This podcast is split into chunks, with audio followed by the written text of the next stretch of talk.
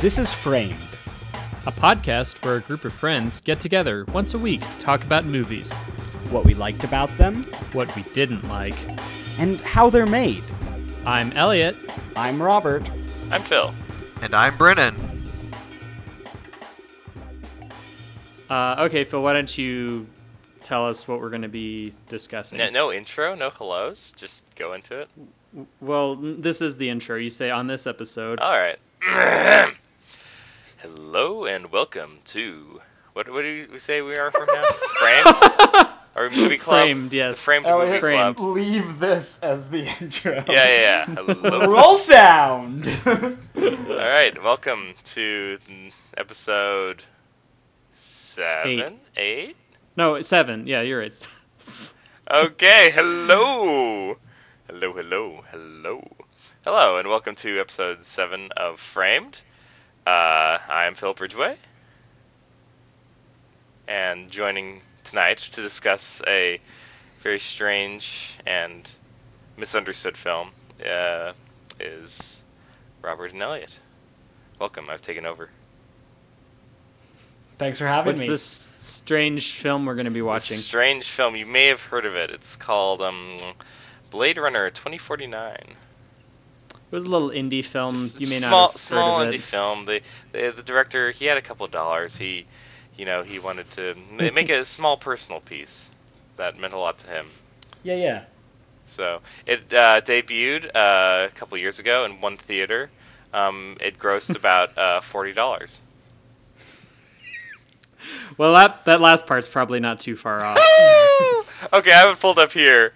Uh, it it made box office reported two fifty nine. Supposedly had a budget of one fifty, so he probably Oh, didn't do that's- that great, but it was all right. That's not. That's. I mean, they they made their money back. I mean, we're not That's talking Marvel money here, but No, no, for sure. we live in the era where Batman vs Superman making 250 million is considered not great. So, what are you gonna do? Yeah, and Solo making a hundred million is considered Oh, it was a terrible disaster. But we're not here to talk about those movies. We're Oh. here to talk about Blade Runner. Sad times. So, anyway, So, who all has seen this before this viewing? Phil? uh, I had seen it one time before, and I'd been dying to for an excuse to rewatch it. Yeah, this was my third time watching it. Uh, how about you, Robert? This was my first. Ah, Okay, we got we Well, got so a why nice don't- spread. yeah, yeah. Why don't you kick us off then with just initial thoughts, and then we can kind of go through this bit by bit. Yeah. So, um, Roger Deakins is my favorite cinematographer ever. Um, so Yes. I was excited to watch this film just for that fact, um, and it held up visually. Um, I think that it's a beautifully shot film.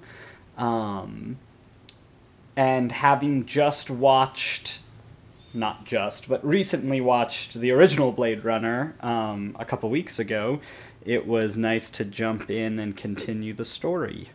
Though I'm not sure how resolved I feel at the end of Uh-huh. it. I'm looking at uh, Roger Deakins. He was also a cinematographer for The Big Lebowski. That's true. He's the uh, Coen Brothers' favorite cinematographer, Oh, that's nice. which is how I, I was familiar with him uh, before Blade Runner was through Coen Brothers Hmm. movies. But yeah, he he is a uh, master cinematographer for sure. Yeah. Oh, show. Uh, okay, well, uh, I'll just go on the record saying that I for, watched Blade Runner for the first time only three, four years ago, and I was wholly unimpressed. I did not like it whatsoever. Um, so eventually, I uh, when Blade Runner 2049 started having trailers and whatnot, I was like, well, uh, maybe. But when I finally got to see it, I it, this one I thought was much more palatable for me than the original Blade Runner. I felt like original Blade Runner had a lot of stuff that probably we probably will start, uh, talk a bit about as we discuss Blade Runner 2049. But yeah, no, overall I was very, I was pretty happy with this film. Yeah, it didn't have enough um, awkward voiceovers from actors who didn't want to do them. Oh, Um, oh, let's let. Okay, wait. Which, which original? Have how many cuts of Blade Runner originally have you seen? Like, so I, think have just we- seen the originally released cut. oh, The terrible the one. with terrible Harrison Ford one that everyone says I'm not allowed to watch. Yet that's the one I've watched. That, so That's harsh. That's tough. there you go. So yes, I'm in Phil's camp of I wasn't super impressed by it, and I did find this one a lot better. Though the I think the question we can all agree on that this podcast will have to focus on is whether or not the dog made it.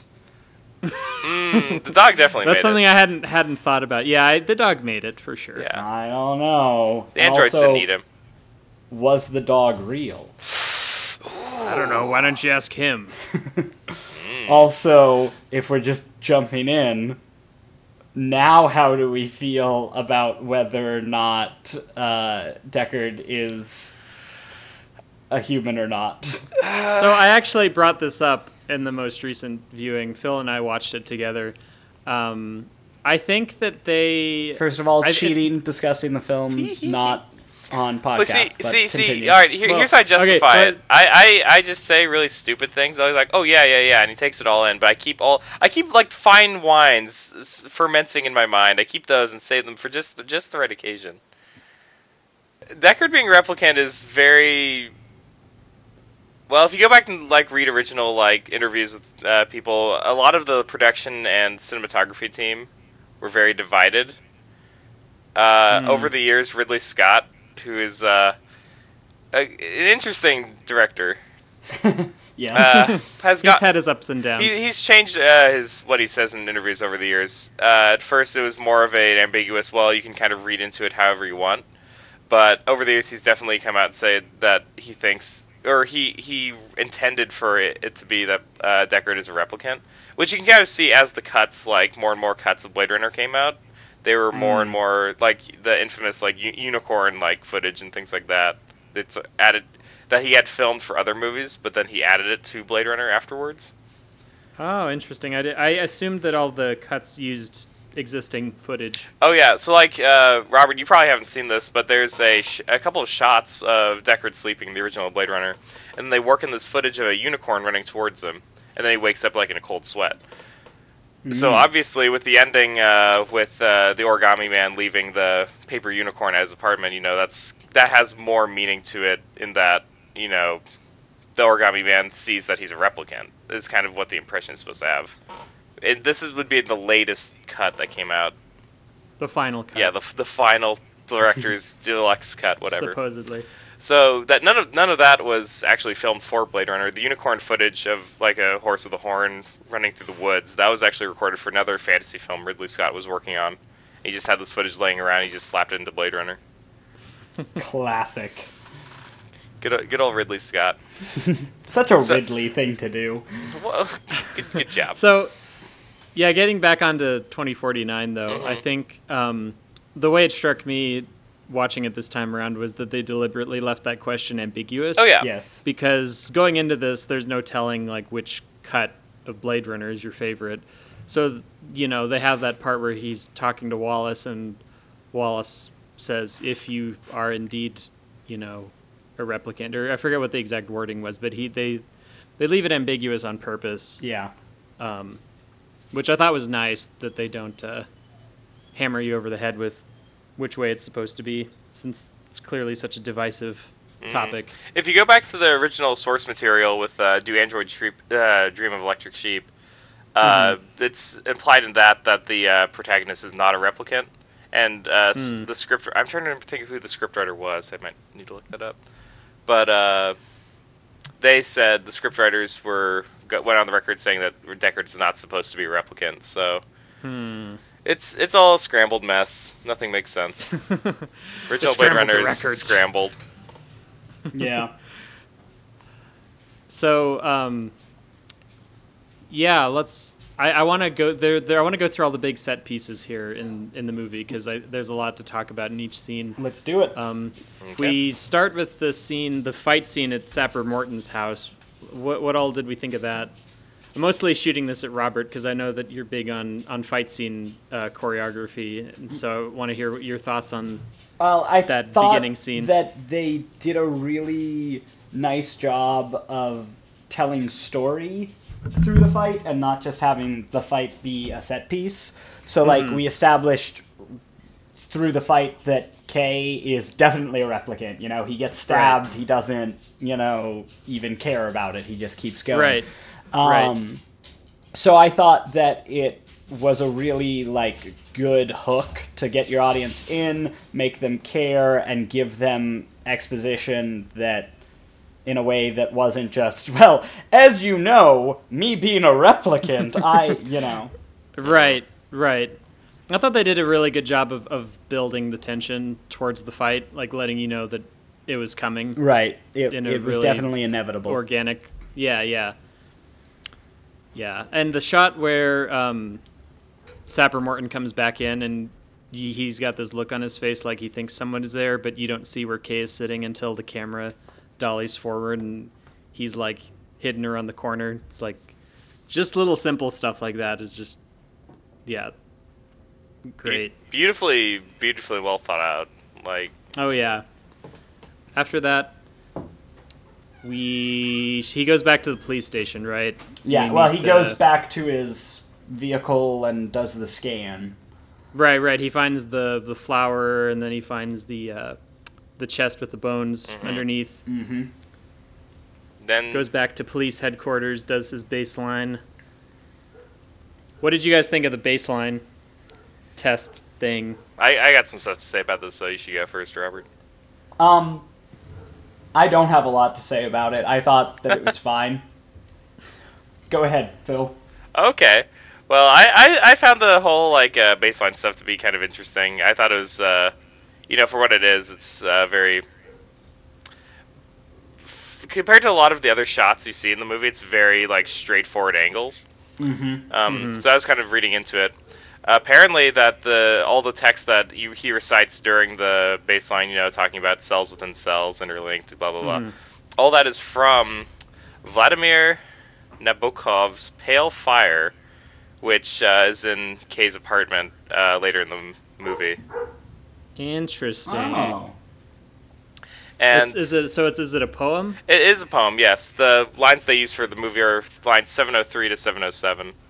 And if you go and read the poem, it uh, describes how. So, like, it's, you know, poetry broken up from Russian, translated to English. So it doesn't quite make sense. But it Right. describes how the mind of any man is quick to recognize natural shams. The reed becomes a bird, the knobby twig an inchworm. And so that kind of uh, gets it ties into the Blade Runner's job of figuring out what the natural shams are between humans and replicants. Huh. Wow. So presumably, like, uh, with like, cause for the first time I saw the movie, I didn't quite understand the baseline stuff, and I just thought it was a weird. Oh, it's one of those sci-fi things. It, it's like a mantra for the Blade Runners in a way. Yeah, and if they they fail to do uh, pass the mantra, then they're no longer good as Blade Runners, and they have to be uh, retired themselves. So You could also read it as like if um, if he doesn't pass his baseline, then it's like he's no longer he's not now he's the sham. He's the sham, yeah. oh, yeah.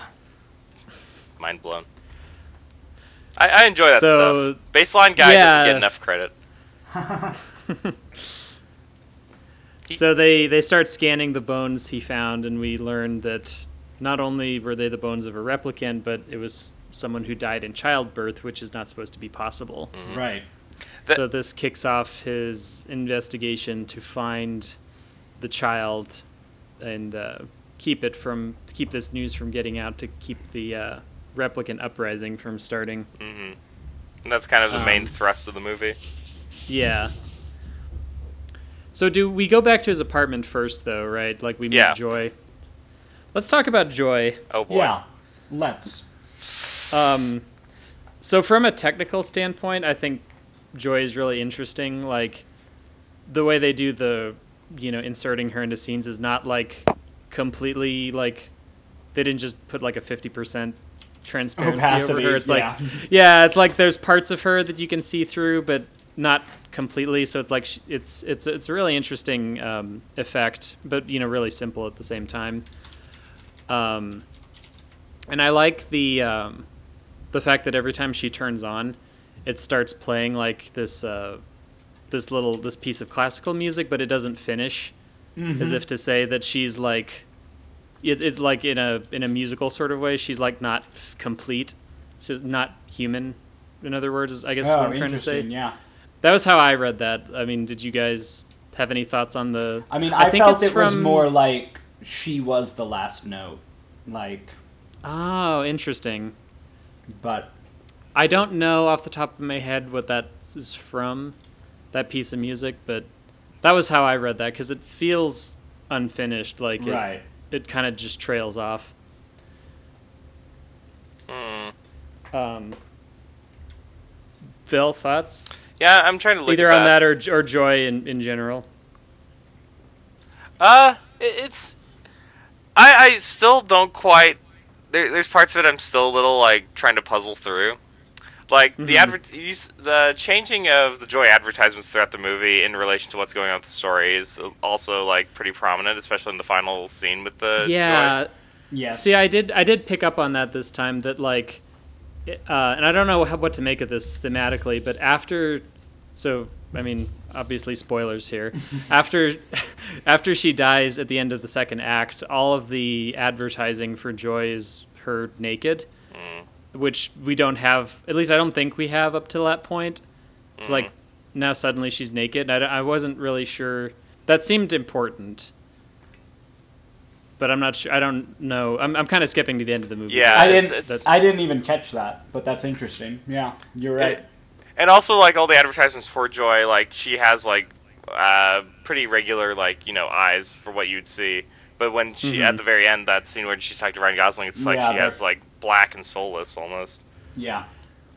Yeah, so maybe it's supposed to like make you feel like she's a ghost now because she's not uh, clothed normally and her her face is all weird. Mm, Maybe. it, it's it, they're definitely trying to say something, and I haven't quite worked through kind of my interpretation. I think it's it. more just shooting from the hip here. I think it's more um, he's seeing her as less human now. You know, Mm. she was Right. She was basically his everything. She's Mhm. the one that is pushing him on this quest, and Right. then at the end he realizes that you know that's all stripped away this is just a hologram this is this is just a machine i am just a machine life is just a machine Right. Something else on this this last scene with Joi that occurred to me this time is that when the hologram is talking to him, uh, it says to him, "You look like a, a regular Joe," a good Mhm. Joe. or something like that. Which Good Joe. to me, oh, you look like a good Joe. Yeah. So to me, that's like, you know, obviously that's a callback to the earlier scene where she named him, and uh, at that point we thought it was like a uh, like a personal thing, like Mhm. to represent their personal relationship between the two of them. But then the thing at the end suggests that that was just always part of her programming, and that there was never any any kind of real relationship there between the two of them. yes One thing I kind of was thinking about, uh, if you combine Blade Runner and it's it's hard to certain themes. I feel like if you combine combine the two Blade Runners, you can kind of get more out of it. One thing I've noticed is very prominent is eyes in both films. Hmm. Um, Isn't the first shot in this an eye? Yeah, it's uh, The very first shot. I, want to say it's Sapper Morton's eye, if I remember Hmm. right. Yeah. But uh, Anyway, sorry. Go go ahead. Oh yeah, yeah, no, I was just trying to think because we were talking about Joi's eyes. And, like, if you go back to the original Blade Runner to get into the Tyrell Corporation, they have to go see the guy who. Oh, he's in his little freezer room and he makes eyes. They go up to see Mhm. Tyrell, the main. Uh, well, yeah, Blade Runner spoilers. Whoops. But uh, the main uh, android goes up and like to kill Tyrell, he actually pokes out his eyes. So Hmm. there's there's a lot of stuff going on there with that. And, and uh, you use the eyes to figure out if someone's a replicant or a real person yeah, and Right, Jared Leto's character is number. uh, blind and he uses little drones to see instead of actually using his eyes. yeah Mm-hmm. So I don't know. There's- Yes. Since you since you mentioned Jared Leto, do do, do we want to Uh, talk about Wallace? I, I want to talk a little bit first about the. I, I'm happy this movie kind of addresses the uh, oh virtual reality. Uh, uh, significant other isn't a good way to put it, but like uh, house caretaker that uh, someone can like you know derive meaning out of because this is already starting to move forward a little bit in Japan I'm posting pictures Oh, in the yeah. chat now. There's a thing called a gate box, in which it's basically an Alexa, but it actually plays a little hologram inside this gate box, and you you can hook it up to your electronics in your house, so it can like turn on the lights, turn on the oven, things like that. Yeah, it's basically a little hologram girl that you can have installed in your house that talks to you. And So it is not Yeah. as it just it's I don't know. I think it's just a, such a fascinating concept we haven't really discussed in a lot of movies, and I'm gl- uh, happy that Blade Runner 2049 kind of addressed it at least for a little bit. Yeah, it's it's interesting. It's kind of Black Mirror esque in that regard. That It's, very Black addressing. Mirror esque. Yeah, that it's addressing something that's not that far off from what we have today. W- You know, and a lot of sci-fi stuff like Blade Runner, it does these like crazy, oh, this could never happen, you know, type things. But Joi is actually like I would say maybe 10, 20 years away from being like a thing hmm that I is- agree. is- yeah. Yeah, do we Yeah, want to talk about Wallace? Oh yeah, um, sure. So Jared Leto is is a special individual. I don't know how much of his stuff was scripted. To me, it felt like they with each scene he's in, they were just sort of like, you know, do your thing, but just Have make it, sure you hit these these three plot points somewhere in there. yeah, it's just like have at it, man. Um, I I, uh, I don't know. I'm not. I, it doesn't. It doesn't hurt the movie for me, but I'm not a fan of his character. His monologues? mostly just because he doesn't. His character is is doesn't. It's kind of one note. He doesn't Mm. go anywhere. Like he's set up as like the big bad, but then he just kind of vanishes from the plot at the end. Yeah, Luv it- is much more the main antagonist. Luv is much more the main antagonist. Yeah, exactly. I completely Wallace- agree. Yeah. he's um we're set up like so much screen time is given to Wallace that we're you know directed that he is going to be important somehow but then he's not Yeah. It almost seems like they were planning for Wallace to be this character, and then for whatever reason, scheduling or personalities or whatever, they like replace some of his plot significance with Luv.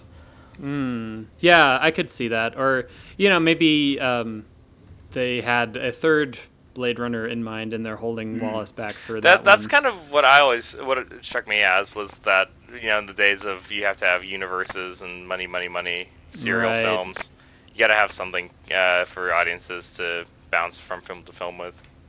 right yeah so that but yeah he he kind of feels um i don't know a little superfluous to me Yeah, Tyrell I thought was much the- a b- much better character and well more used in uh, the original Blade Runner than Wallace's in uh, 49.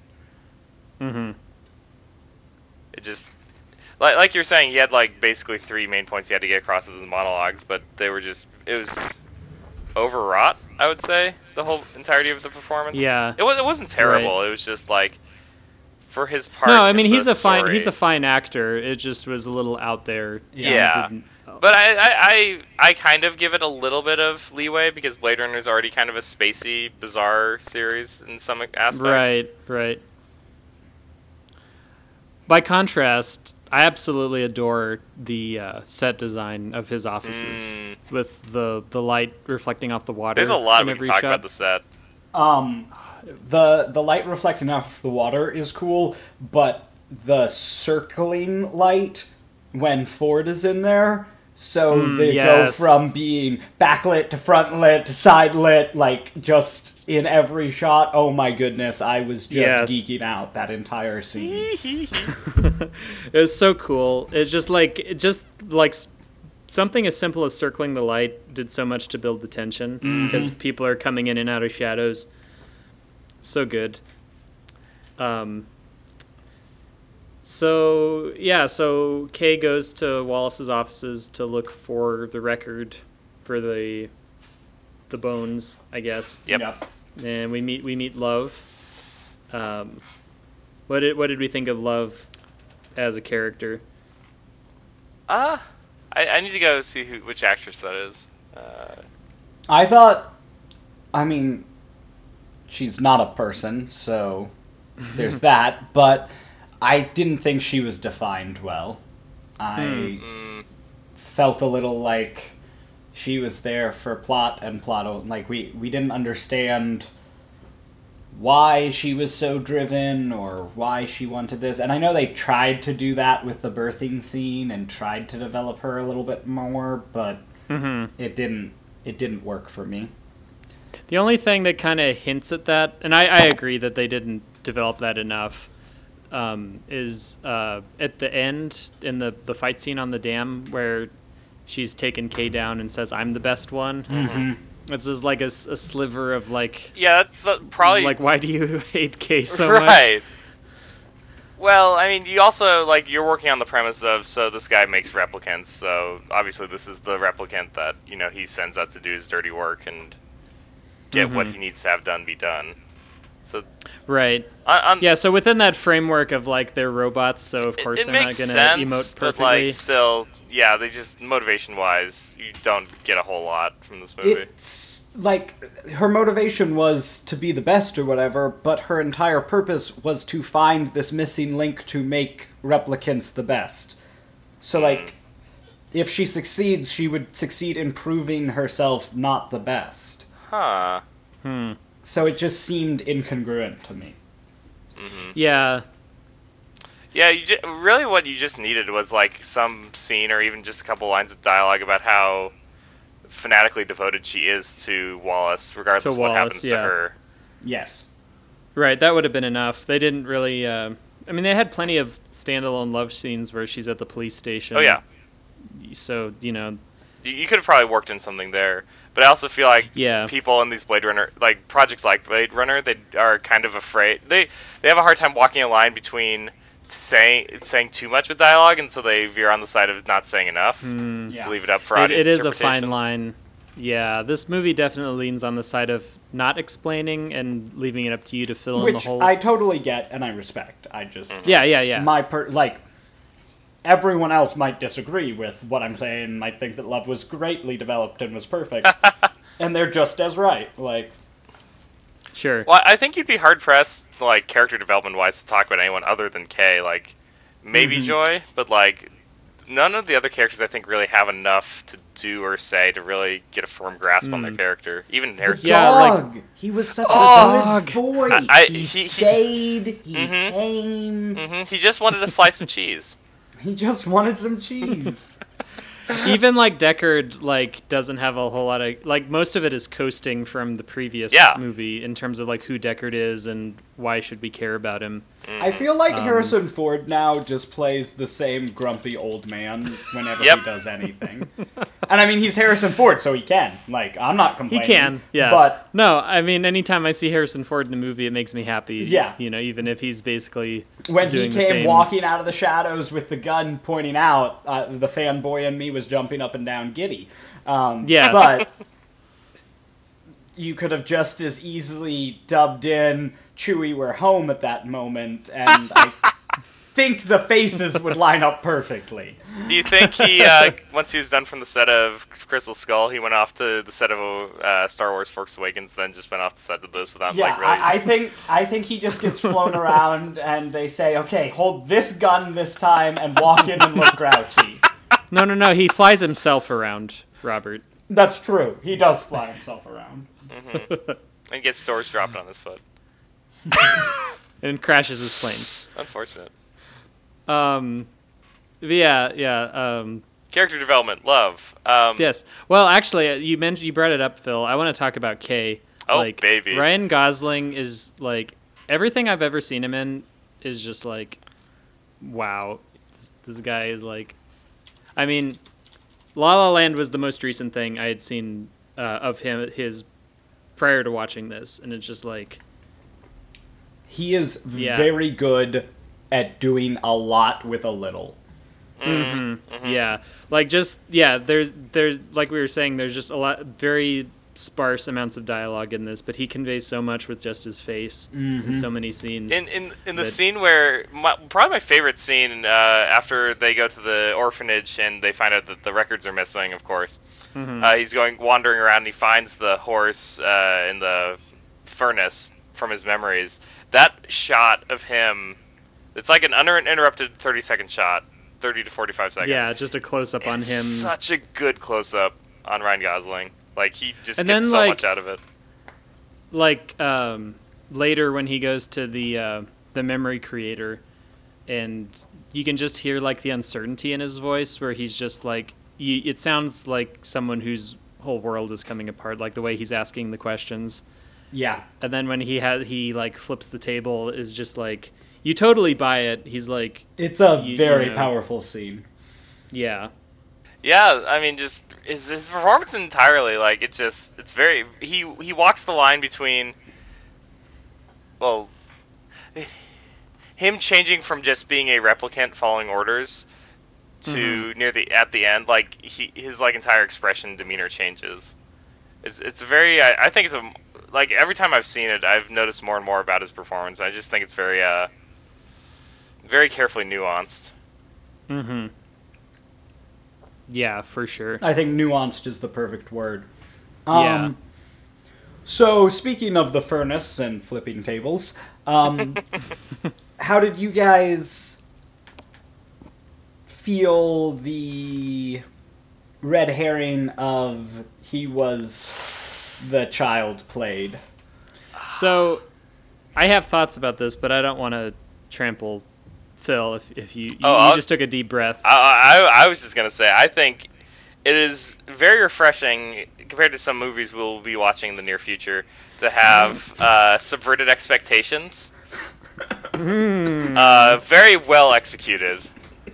Like every once you see it from the other side, everything leading like the entire twist and everything that makes perfect sense.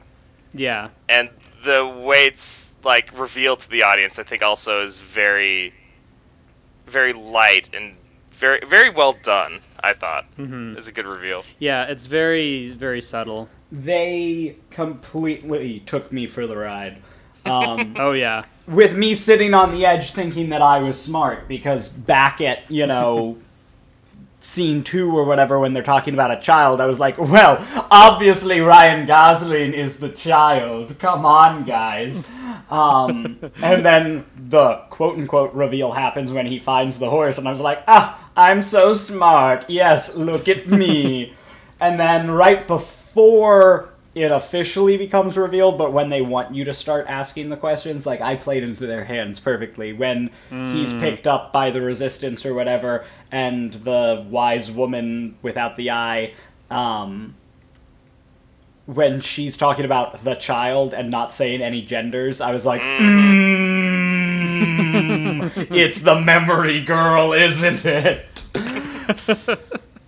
Oh man. So like the thing that I think is just brilliant about this is that they don't cheat.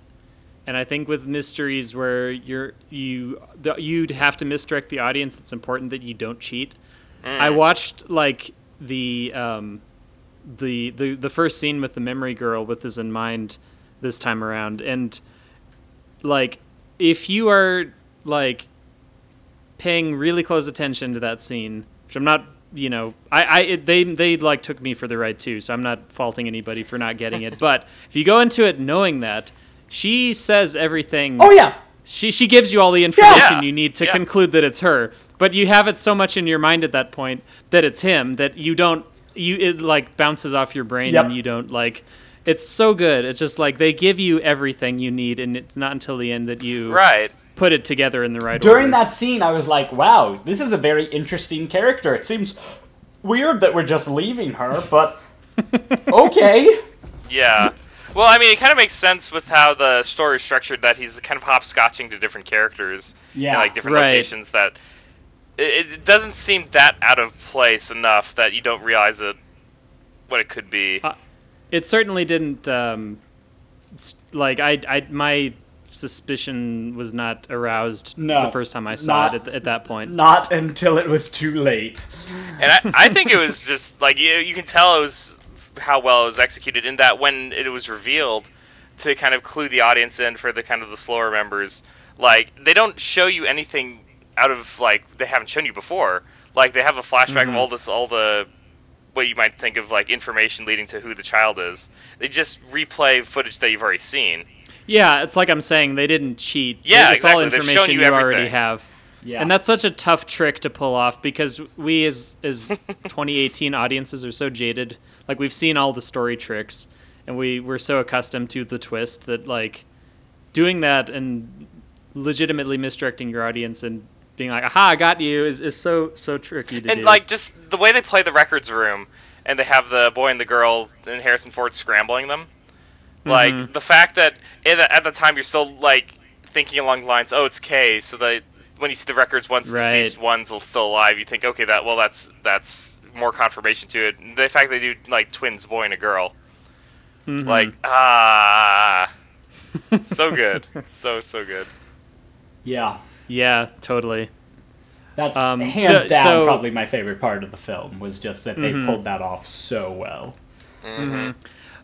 Since we're talking about it, the scene where he meets up with the resistance, um, I what I was impressed with. I mean, the twist is great and all. I'm not not saying the twist wasn't Yeah, the great. twist is but alright. what what what what also impressed me about the scene where he's talking to the resistance is that when they say that we're amassing an army, we're gonna take control, etc., etc. I think lesser movies would have leaned into that and had like a bunch of like CG army shots and big generic fight sequences to close off their movie you know but this movie doesn't do that. It's like yes there's a resistance and you know that's going on but we don't care 'cause We don't care about that. what's Yeah. important. Yes exactly. We, we, we want to know what happens to these characters. Right. so i got to give them props. Like that would have been the easy out for for your big finale is to have like a big you know giant cg army of thousands of yeah yeah yeah. It's like hmm yeah And I, I think that also gets more towards the thought of they're setting it up for a giant like universe, multi-spanning movie Mhm. type thing. Like you have all these pieces set up with Wallace and the Resistance, but you don't like show anything with it. Right.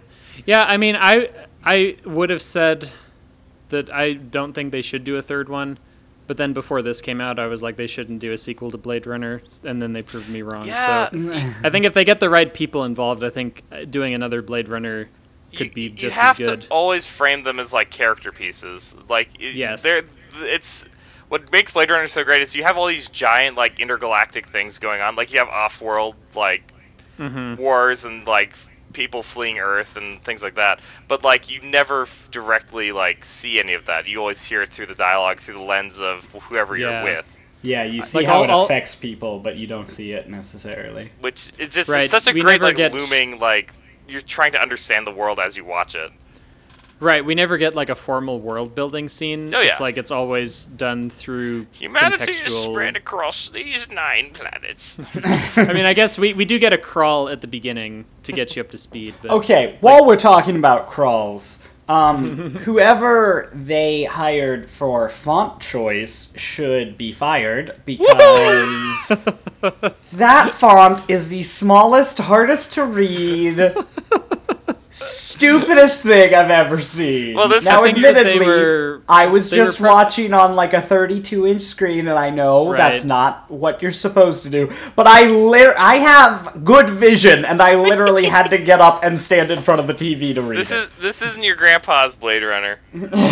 no, it is not. This is Blade I- Runner I for think- ants. Yeah, they uh, Blade Runner for ants. Yeah, I think that um, IMAX theaters was definitely their intended um, means of viewing the film. Well, I'm mad about it. no, I, I I agree. That is a tiny font. Um, I think when when we watched it, I was sitting pretty close to the screen. Um, like our our TV at home isn't isn't all that big, um, and yeah, I, it's it's not the easiest font ever to read, for sure. Faux show. Um, Can't hit it right all the time, Robert. yeah, yeah, yeah. Phil, you should. Um, I don't want to steal your thunder on this one. You should tell that fun fact about the horse, the little wooden horse. Oh, oh, okay, okay. So this is something I got pointed out to me, and uh, ever since I've every uh, the subsequent two times, one time, two time, I've seen it following because I watched a bit with a bit of it with Ellie. Uh, the the hor- the wooden horse, which is kind of one of the centerpieces for the film. Right. there there's a lot you can get out of that. If you look at uh, how they modeled the horse, like little sculpture, uh, you can actually see the center of its forehead is actually sanded off. So to imply that it Mm. used to be a unicorn, but it's now a horse. So it's very when you tie it to K. So if you're it, it fits so well with K's like character development. I think because you have K desperately wanting to be this child, but he ends up just being another replicant. So it's like he desperately is trying to be that one unicorn, but out of like. But he's just a horse. Mhm. Yeah. and like in certain shots they have it framed like uh, after the um, oh the prostitute comes over to his apartment uh, the scene the morning after uh, she's looking at the she looks over at the table and finds the horse picks it up if you look at the shadow the horse is casting it actually the ears are pointed on it in such a way that the shadow looks like a unicorn so just the Mm. the fact that they use the horse as such a like lovely uh, symbol alongside the unicorn from the first Blade Runner, it just it fits together so well. Yeah, for sure. That is cool. I, I'm a very big fan of uh, nice subtle touches like that. Mm-hmm. and like horses just show up throughout the film when uh oh after again like after the uh oh the records of the orphanage have been lost uh what gets ryan gosling thinking about his memory is he notices there's an ashtray and the ashtray is uh uh this like circle being held around by a horse so it's like Oh, I didn't notice that. there, there's a lot of stuff in the movie, so I'm gonna definitely every time I watch this just pick up on more and more of that stuff. It, it's pretty cool. So um, I want to talk about the uh, the scene since you mentioned it, where the uh, the prostitute comes over to his house, just because it's such an interesting uh, special effect um, where she's overlapping with Joi. There's a lot of really weird imagery with like double sets of hands and like faces merging in and out, like kind of going back to the the um, what I said earlier about Joi, how she's not just like fifty percent transparent. It's like they they do a lot of really cool stuff with that here, where she's you know you see different parts of her kind of overlapping with this other girl. Um, it's it's very uh, visually interesting, and I don't quite know how they did it. Uh, Um, I'm sure it was a nightmare. Yeah. Uh, not not just how they did it in the computer, but how you would, how would you even film something like that? Right. Where traditionally it'd just be between two actors, but you've got three, and it's like you got to seamlessly put it all together. It's like even you know nowadays where you can basically do whatever you want in the computer. It's I, I still thought it was really impressive. It's it's definitely it, it it's it's yeah I don't know. All the shots in the film are just so like kind of blow your mind if you stop and think about how they try to do it or how they would have actually gone about doing it. jumping from that uh, to another scene with holograms, um, let's talk about the fight scene with Harrison Ford because that was another Ah, set yes. piece that stands out in my mind as being like really interesting in just the way that it's uh, presented. Um, So, I thought that was a little too fan servicey Oh, You think? because I thought that basically the only purpose of that is to say, okay, plot wise, K needs to not die, so he needs to win, but we've got to keep Deckard being awesome and cool, so we're gonna do this 10 minute set piece about how cool and awesome and crazy he is, and then just at the end, K's gonna win for no reason. Well he's a replicant. Well- he's got to win.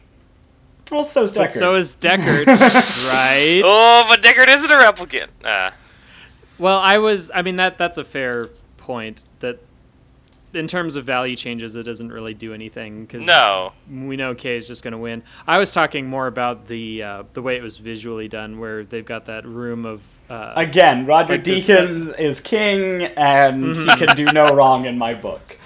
right. The like I think again going to like how this movie doesn't do what other movies would do. I think any other movie would have had you know really you know intense fight scene music there.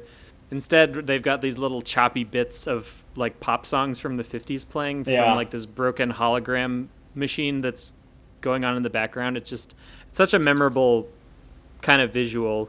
Um, even if you know, like you said, it doesn't really uh, I yeah, I do agree much for the plot. I agree with Robert. The like, it's not unnecessary, hmm but I'm just still I'm so in love with the whole set piece that I I'm like, oh Yeah. yeah, but Yeah, if you're if you were being strict about it, you could have cut that scene and you wouldn't have lost. You could have gone straight to the the drinking scene where they're they're talking, but I, I almost feel like they did it just to give Harrison Ford something to do in the movie. Yes, that's exactly what they did. because he's uh the rest of the time he's either sitting or sleeping or tied Or up. drowning. or tied up. I did think it was a little comical how often we cut to Harrison Ford and he's just asleep. like Old man. you can just sleep for a while, Harrison. You don't don't need to worry about this scene.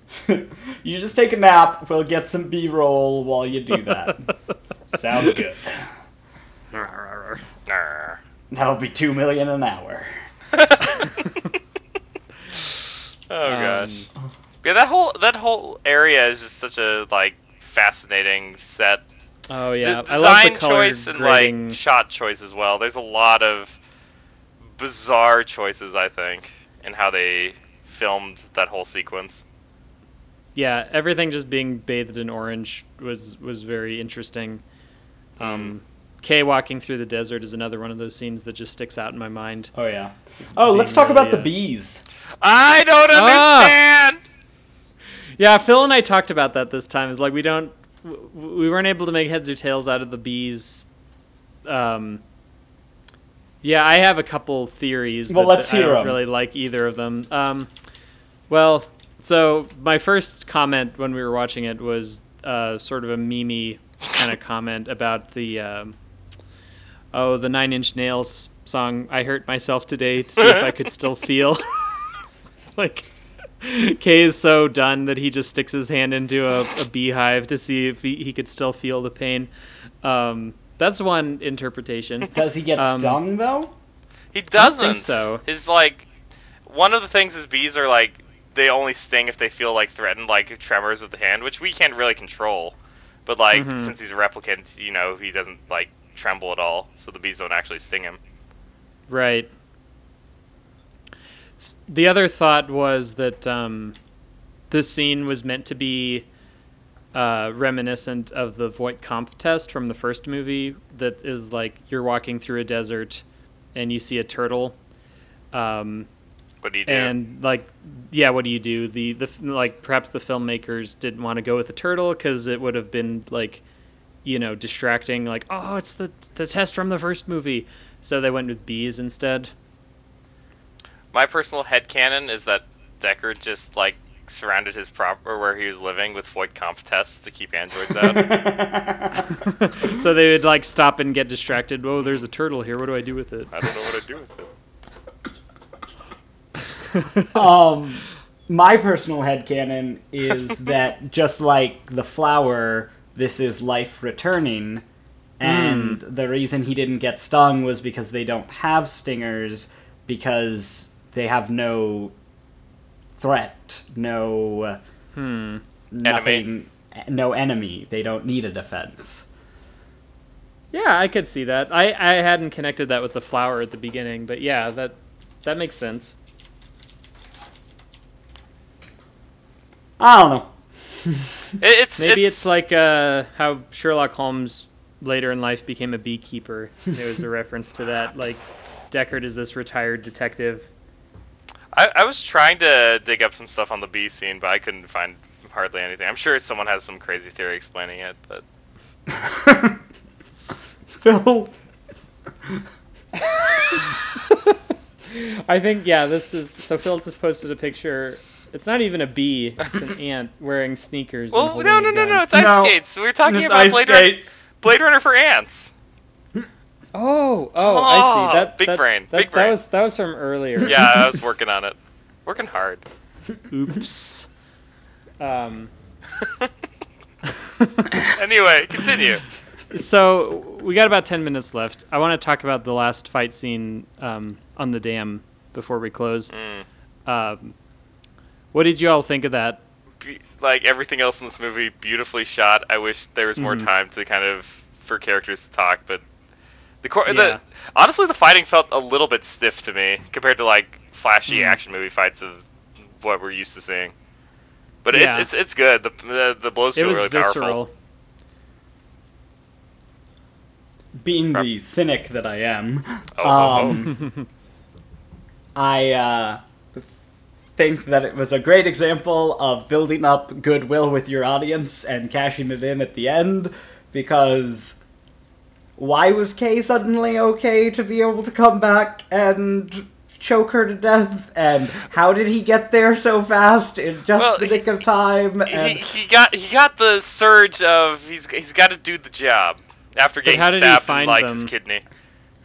but he like collapses and then she goes swimming away and then he's two feet behind her. Like, um, I thought Would it you- was a lot of convenience. That that is They true. get it. They they do like lean on the whole. Oh, but he's a replicant card a lot Mhm. in terms of like justifying like why is he okay? Oh, right, he's a replicant. Yeah, and this Also- is like post him getting beat up at the like desert, so like he's still like reeling from that. But like, are you asking like wh- why character wise would he have any motivation to go rescue Deckard? No, I get that. Like he has Just, like, he decided get the at this point that that dying for a cause is worth it. Mm-hmm. Um, like I understood that. I just thought that it was a little convenient that he gets beaten, that she's the best, he's all cut up and presumed dead, and then two seconds later he's fine enough to overpower her again. Yeah. Right, for sure. Yeah, the, phys- the physical limitations of replicants are kind of left. Like they they use this a lot in the first Blade Runner as well. They have uh, oh I can't remember the actor's name. The last replicant kind of supermanning his way through the entire apartment, just doing whatever. Yes. It, it's it's a convenient plot guy. device for the them to crutch on. Yeah. I, I Um, outside then of K that, like surviving the trip from the dam all the way back to the memory center yeah. is like okay now I can die. Which Does you know, he die? I don't know. They leave that ambiguous. He You're saying hundred percent dies. You're saying hundred percent he's dead. I I know these I, I, things. th- I think that's implied. Maybe um, he stops breathing. I mean, he I was don't know. I mean, literally had his it is right kidney gashed out. But he's a replicant. Oh, it's a replicant do replicants stream of- of organic kidneys? They do. Okay. Um, yeah, I, I always took that to mean that he he you know his mission was complete, so he just decided to die. Okay, Robert, Um, I, I do need to talk to you about this. The uh, we didn't we touched a little bit about the memory center, but Yeah. w- the use of snow in that in those scenes that you're outside the memory center is so so good in my opinion. Yes. hmm The fact Yes. that the, when he first goes out and it starts snowing, and he like looks at the individual snowflake, and of course it's like tying back to how he's like unique and special. And then by the time he goes back and he's like bringing Harrison Ford to see his daughter, it's like piles of snow. Like this, these all these unique snowflakes just get trampled and put together into these very amalgamous, homogenous piles of snow. not unique thing. yes, Yeah. it's, ah, it's so good, so so good. hmm I love that set. I would have loved to have been a fly on the wall for their uh, their like story treatment discussions where they came up with because I'm sure like 90% of what we're pulling out thematically was intended. Yes. So just to like hear them come up with this stuff would have been really cool. hmm Overall, like this this was one of my favorite movies that came out last year and I I imagine that I'm going to be rewatching it you know a number of times in the future. I I love this movie like I I don't get tired of watching this this movie. I I I've actually watched this more now than the original Blade Runner. Um Assuming that uh, next week's film doesn't blow me away, um, I think it's safe to say this film wins the month for me. Yeah, um, same here. It's certainly out of the four that we we picked for movies from 2017 as our theme, like I think this one is, again, assuming next month's doesn't just knock my socks off. Mm. Right. I like. I really like Three Billboards. Like the acting in it. The, the, oh yeah, the character acting in that almost is enough to win me over. To say that Mm-hmm. was my favorite. That's so far. Assuming. Uh, I think- I almost think- enough to say I like that the most, but Blade Runner is just like visually is just so stunning. Blade Runner just has a lot going for it visually and also thematically. Yes. Like I think Three Billboards works best as like uh, caricatures and like black comedy. I think Blade Runner has got a little bit more heft to it. I mean, both are outstanding movies for sure. Um, I, I'm just a And we- and then we full don't talk about admiration Shape of Water. of uh, Villeneuve for being able to like take the Blade Runner universe, make a movie that isn't terrible following it, but still like Yeah. keep the core aesthetics of what I consider Blade Runner universe Mhm. pretty crystalline, and Yeah. yet It- it- distilling it- it, it down from the kind of the boggy haze of the first one. This one is a it much does what a s- yeah, it does what a sequel is supposed to do, which is like build on the original and not be a slave to it, and also do its own thing. It's just very, very, very well done from that perspective. What what he had to work with, I thought was absolutely masterwork. Mm-hmm. Oh, we never did ratings. How we all would rate this movie on a scale. Which which rating system did we decide to go with for this podcast? Are we doing A to F or Mm, zero to 10, 0 to five? let's go uh, one to sixty-four.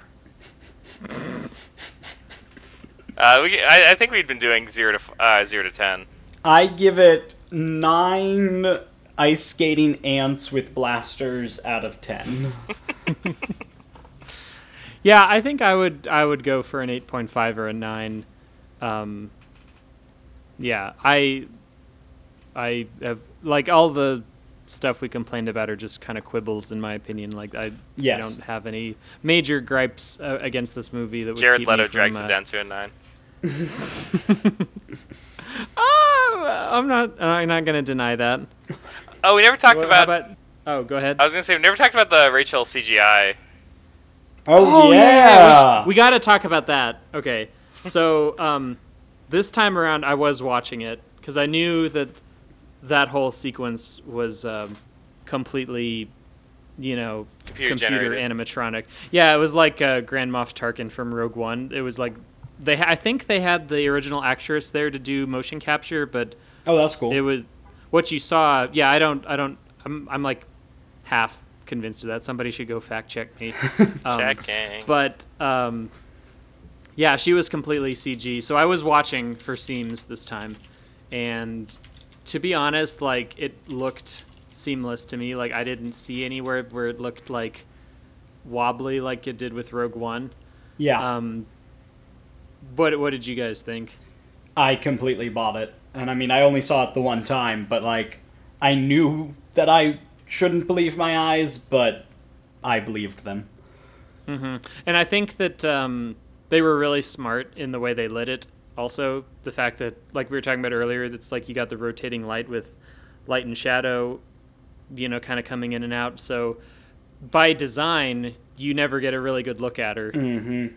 Whereas in Rogue One, like they put their their CG characters out front and center, which I think was a mistake. Here they like kind of you know kept her kept you from getting a really good look at her. Right. Just the way it was cut and the way it was lit, which I think was really smart. Apparently, they did use her. Uh, they did use her for like just the uh, modeling of the skull and the features, but Hmm. they had a body double to perform on set. Oh, okay, never mind then. So, but the original actress was involved. Oh yeah, yeah, yeah. No, they they built the model off of her. Hmm. One one interesting I I hadn't thought of. We were talking about that scene with the rotating light, like that. Like they're talking about what a nightmare was to make sure that that light matched her Oh, as it I was can't rotating imagine. around the room. Right, because she was like planted in later in post. and, yeah, to get her lighting to match up. Oh my goodness. Mm. Still the right decision, I think. Yeah. Yeah, it was good. Phil, what would you rate this? Zero. Oh, rating? Uh, I think this is probably my quintessential like when you have a rating system, you have like kind of uh, certain movies or whatever to demarcate where your ratings like this is clearly a nine, this is clearly a ten, this is clearly Sure. an eight, Right. etc. This is probably my demarcation for what it takes to be a nine. Like Hmm. it has some flaws, but the the merits of the movie out far outweigh any like nitpicks I could pick out at it. I just thoroughly enjoyed this film Yeah. it there- there's enough there that I'm like I can't like give it a ten. It's definitely not a ten, but I Mhm. definitely a nine. Easy. cool. Cool, cool. Cool, cool, cool. So, next time. Next time, what are what are we doing next time? I can't remember. Well, um, Brennan, who is not here, Mm. picked a controversial film from last year. You're just a Uh, man child. We we are going to be reviewing to round off our um, 2017 review theme. We're going to be reviewing um Star Wars Episode 8: The Last Jedi. Well, which which version are we gonna wait for them to remake it, or Uh, right. I I I hope that that uh, that campaign gets the attention it deserves from Lucasfilm. Did you see Rian Johnson retweeted it? Yes. Yeah. I will. I will. You know, whatever else you might think about Rian Johnson, that was pretty funny when he retweeted that. Uh, I I have many many many many a thought. Well, we'll save it for next time. Um. I think we'll have Brennan back. It'll Hopefully, be a four-man movie. um, review of the Last Jedi.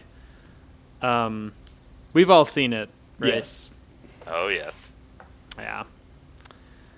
Surprisingly, I think I've only seen it once. So I've I've seen it twice. seen it once, so excited for the rewatch. oh man, it's, it's gonna be good. It's gonna be good. well, and like like we uh, talked about earlier, I think it'll be interesting to have Blade Runner as like a uh, a foil to it to compare because there are some there is some thematic overlap. there for Expectations sure. were subverted. Expectations were subverted. Main characters were not important. Um, there there will be some comparisons probably. A good cinematographer versus a bad cinematographer. Ooh, oh, hold it in. Hold it in. Phil. Hold it in. Don't- Okay. Stop. The umbrage Stop. will come. Oh! See, I'm gonna show up and I'm just gonna play devil's advocate, and I'm gonna be wearing all Oh, my no. Star Wars garb, and I'm gonna do it all in a Yoda impression. It's gonna be great.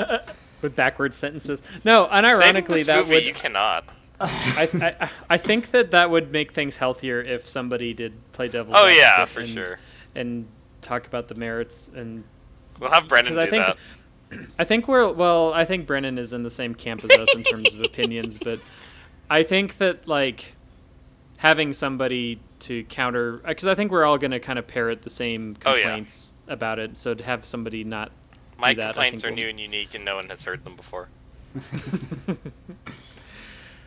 Uh, okay, so thanks Yeah. for listening, whoever you might be.